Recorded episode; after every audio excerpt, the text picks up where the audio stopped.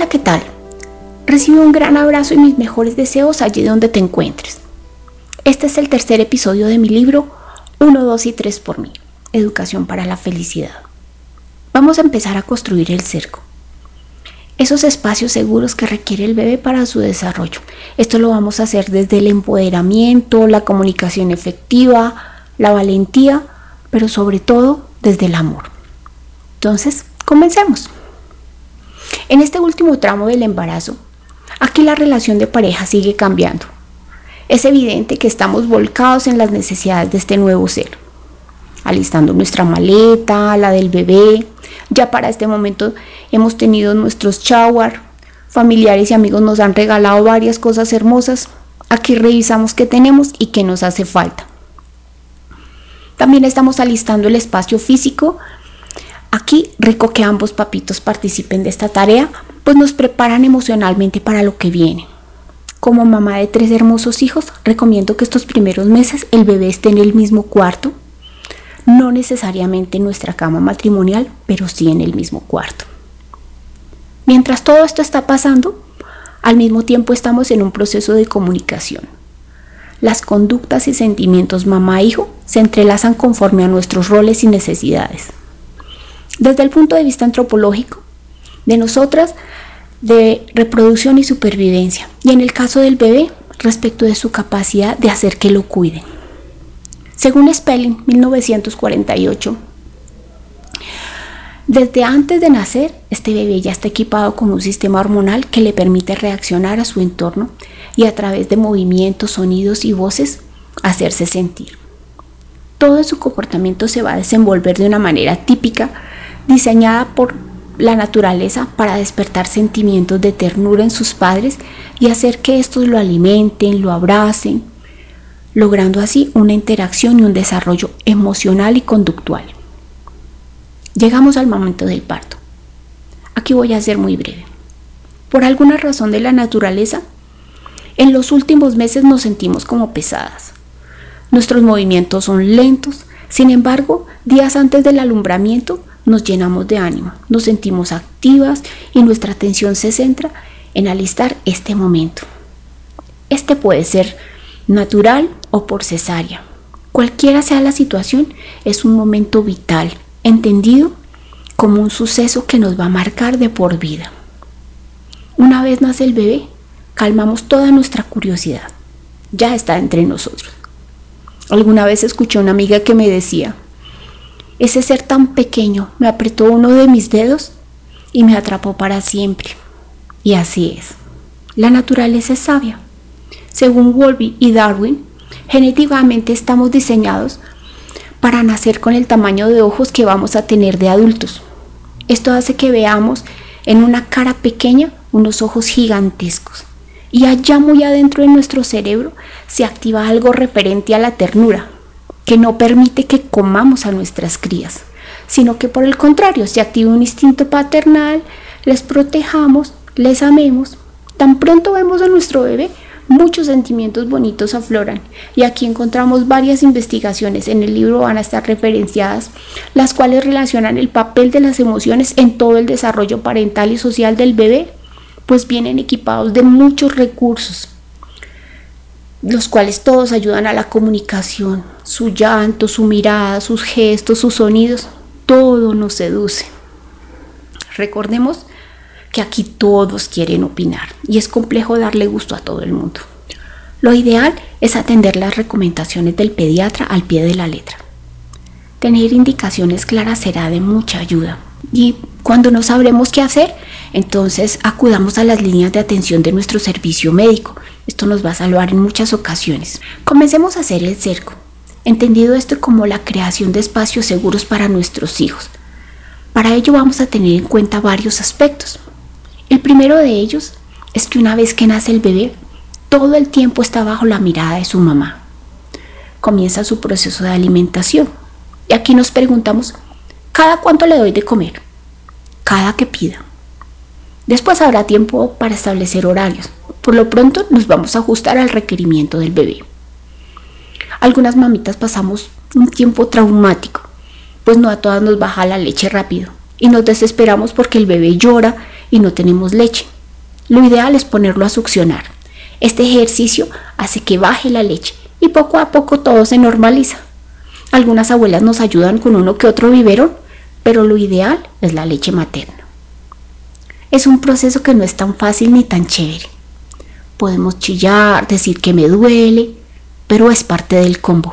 No te preocupes, en un par de días se vuelve un proceso bonito y es un momento que vas a disfrutar mucho, te lo prometo.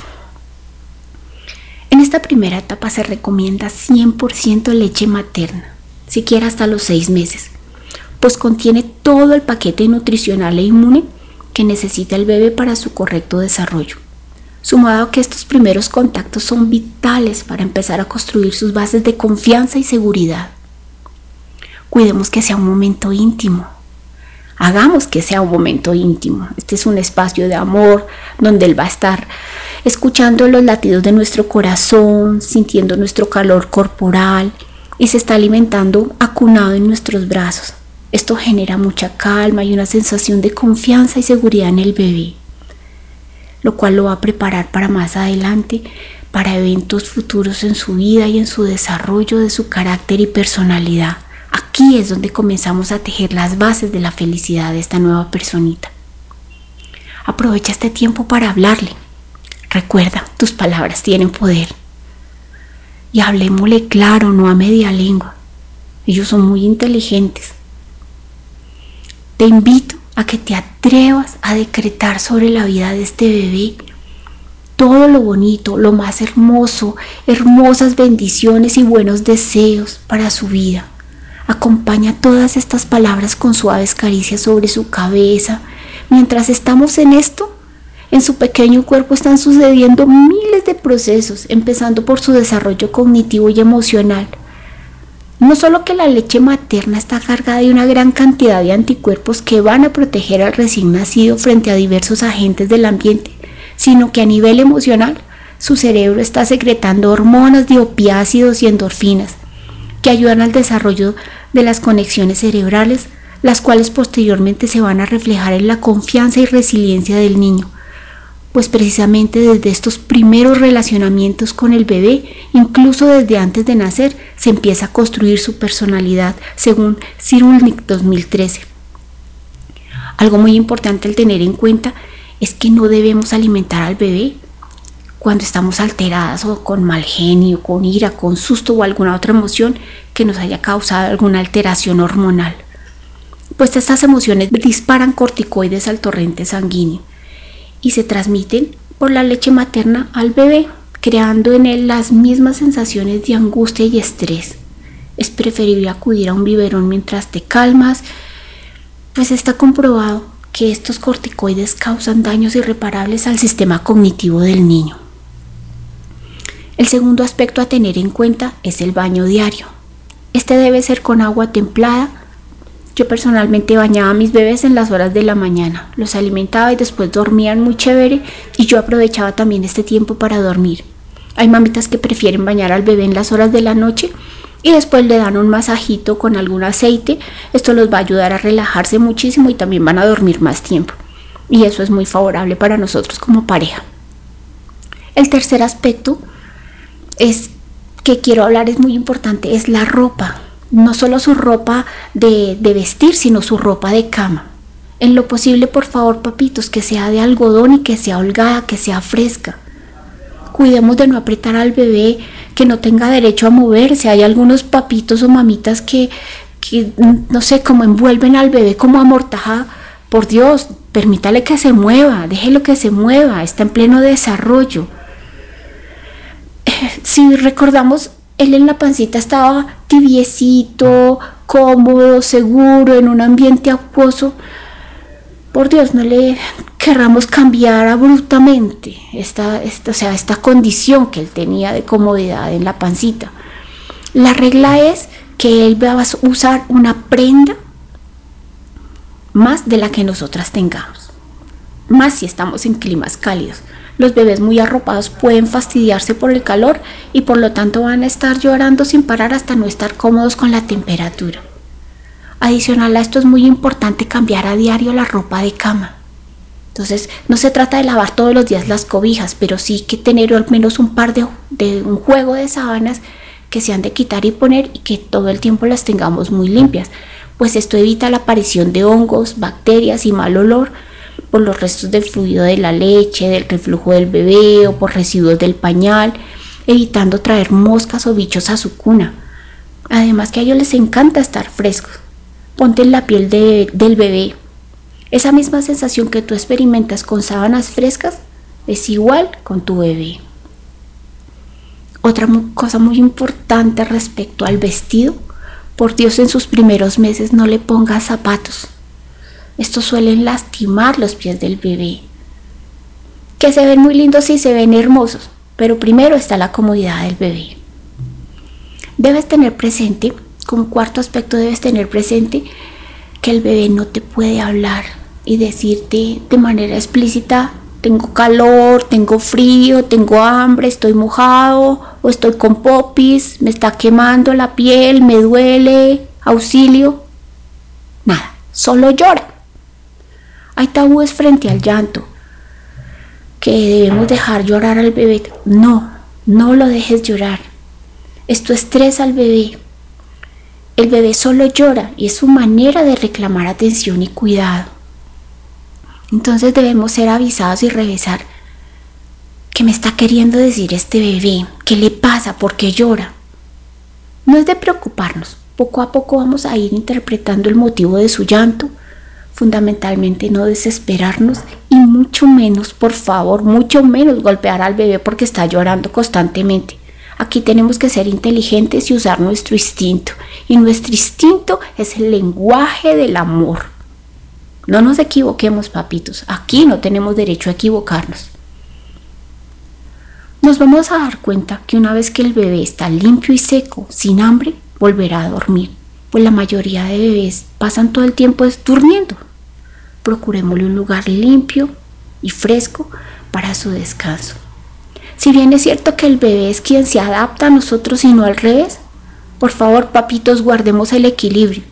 No vamos a dejar que nuestro bebé duerma en unos niveles de ruido altísimos, ni tampoco que no podamos mover pues ni una servilleta porque qué horror con el bebé. No, seamos entendidos y guardemos el equilibrio, papás.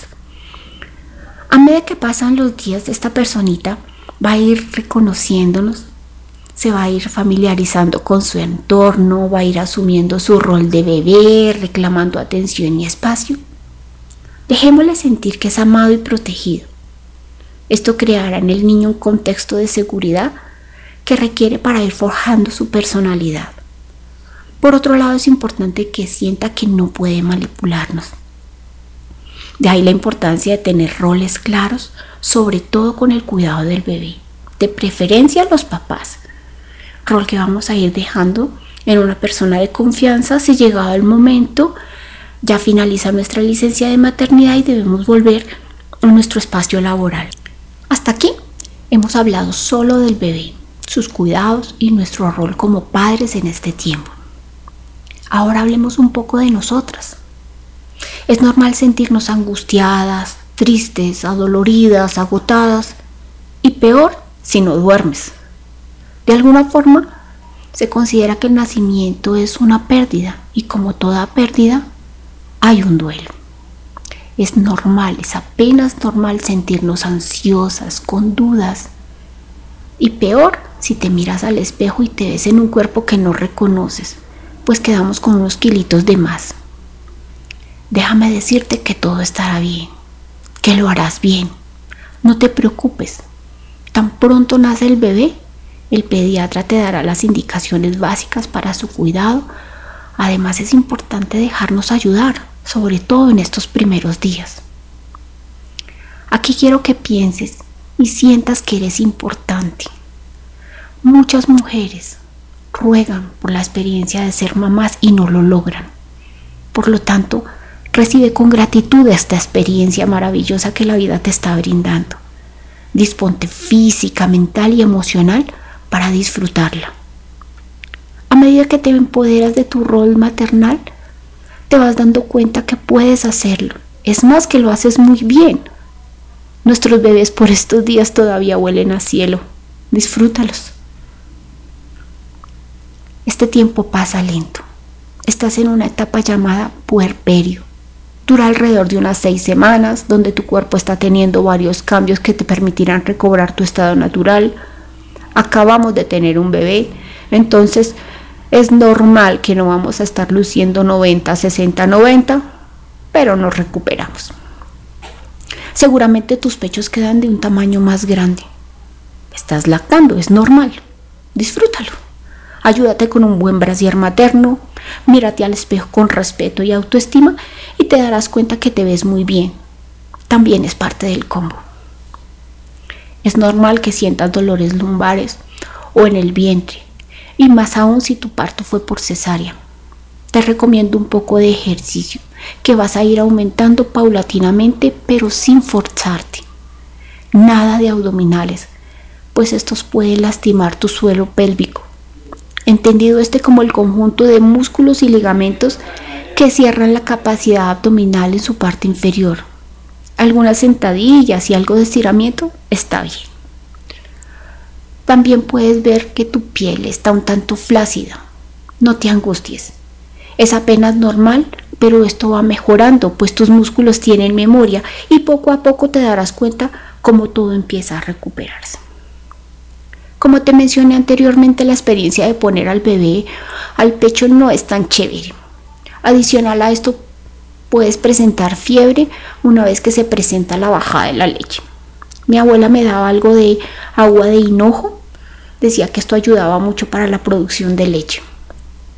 Además, lavar los senos antes y después de lactar va a ayudar a que no se reseque tanto tu piel y va a evitar que el pezón se agriete, se lastime. También es normal presentar un sangrado después del parto, similar al de los días de tu periodo, solo que un poco más prolongado, sumado a que el útero se está contrayendo. Entonces, por lo tanto, agua de canela será fabulosa para evitar el cólico. Si presentas otros síntomas diferentes a estos, es bueno acudir a tu médico. Hasta aquí esta etapa. Ahora hagamos un alto en el camino y revisemos todo esto que hemos comentado a la luz de nuestros proyectos. Realiza un paralelo entre el proceso de empezar a guiar un nuevo ser y empezar a desarrollar un proyecto, un proceso o una idea. Nos vamos a dar cuenta de la importancia de no improvisar, de conseguir la mayor cantidad de información posible. Esto nos va a ayudar a abordar y a desarrollar eso que queremos con efectividad. Al comienzo nos vamos a sentir muy inseguros, más si no tenemos toda la información. Pero aquí es donde entra el concepto de empoderamiento y valentía, constructos o ideas fuerza que vamos a tener respecto del diálogo que sostenemos con nosotros mismos. Piensa un instante, ¿quién es la persona con la que más hablas a lo largo del día? Independiente de tu respuesta, debes ser consciente que la persona con quien más hablas eres tú mismo. Por lo tanto, te invito a hacer un ejercicio de revisión que te permita determinar cuáles son los patrones, las palabras que siempre aparecen en tu mente. Recuerda, somos seres integrales, mente, cuerpo y emociones. Pero como estamos inmersos en un contexto cultural y social, pues la sociedad y las personas reflejan ideas preconcebidas de cómo deberían ser las cosas. Ese es el inconsciente colectivo que traemos todos. Aquí lo más importante es saber cómo deben ser para ti. Respóndete la pregunta: ¿quién está a cargo?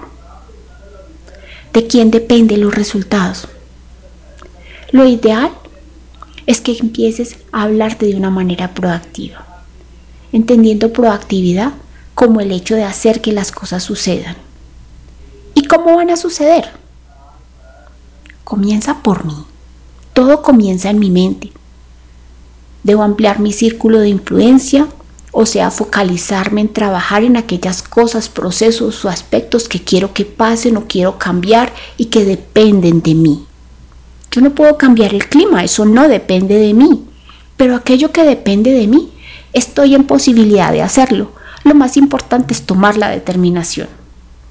Otro aspecto muy importante en este proceso de comunicación, de esa comunicación, de esos diálogos que nosotros tenemos internos, es aprender a escuchar de manera activa y empática. Esto implica una plena presencia. Poder hacer las preguntas que consideremos necesarias, aclarar los términos, validar lo que estoy entendiendo. Esto nos va a ayudar a no sentirnos juzgados o agredidos con todos los comentarios de los demás, más bien a capitalizar la información que me llega. De otra parte, también es muy importante saber transmitir la información. En el caso de mi pareja, definir los roles y responsabilidades de nosotros y de quienes nos apoyen. En el caso de mi equipo, nos ayuda a unificar esfuerzos que nos lleven a un mismo puerto, a unificar esas políticas y valores claros que delimitan el campo de acción y nos encaminan a metas compartidas. Recuerda que este ejercicio de comunicación nunca para. Debemos entender que no existe una manera de no comunicación. Aunque no digamos una sola palabra, todo comunica. Nuestros gestos, nuestras miradas, nuestras posturas, todo comunica. Y nuestros bebés capturan toda esta información, pero también nos definen quiénes somos nosotros ante la sociedad. Por lo tanto, aquí y ahora es cuando debes creer en tu proyecto, en tu equipo, en tu familia, en tu organización, en tu sociedad, pero sobre todo creer en ti. Recuerda que no puedes dar de lo que no tienes. Una vez que te lances al agua, muchos querrán apagar tu pasión. No te detengas. Cuando nadie crea en ti, cuando te llamen lunático, y que nadie dé un peso por tus sueños, sabrás que vas por buen camino. Ese es el momento justo de avanzar, no te detengas. Un proverbio hindú dice, comienza el tejido, que Dios te dará la lana para terminarlo. Te invito a trabajar cada día en pos de eso que quieres. Como dice la canción, enuncia tu verdad de una manera serena y clara. Solo no renuncies a tus sueños.